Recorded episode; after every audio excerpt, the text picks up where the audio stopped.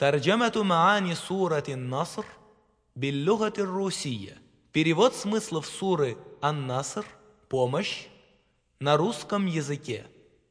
بسم الله الرحمن الرحيم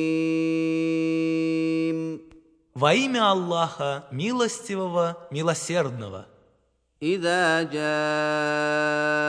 نصر الله والفتح Когда придет помощь Аллаха и настанет победа, ورأيت الناس يدخلون في دين الله أفواجا когда ты увидишь, как люди толпами обращаются в религию Аллаха, فسبح بحمد ربك واستغفره إنه كان توابا восславь хвалой своего Господа и попроси у Него прощения. Воистину Он, принимающий покаяние.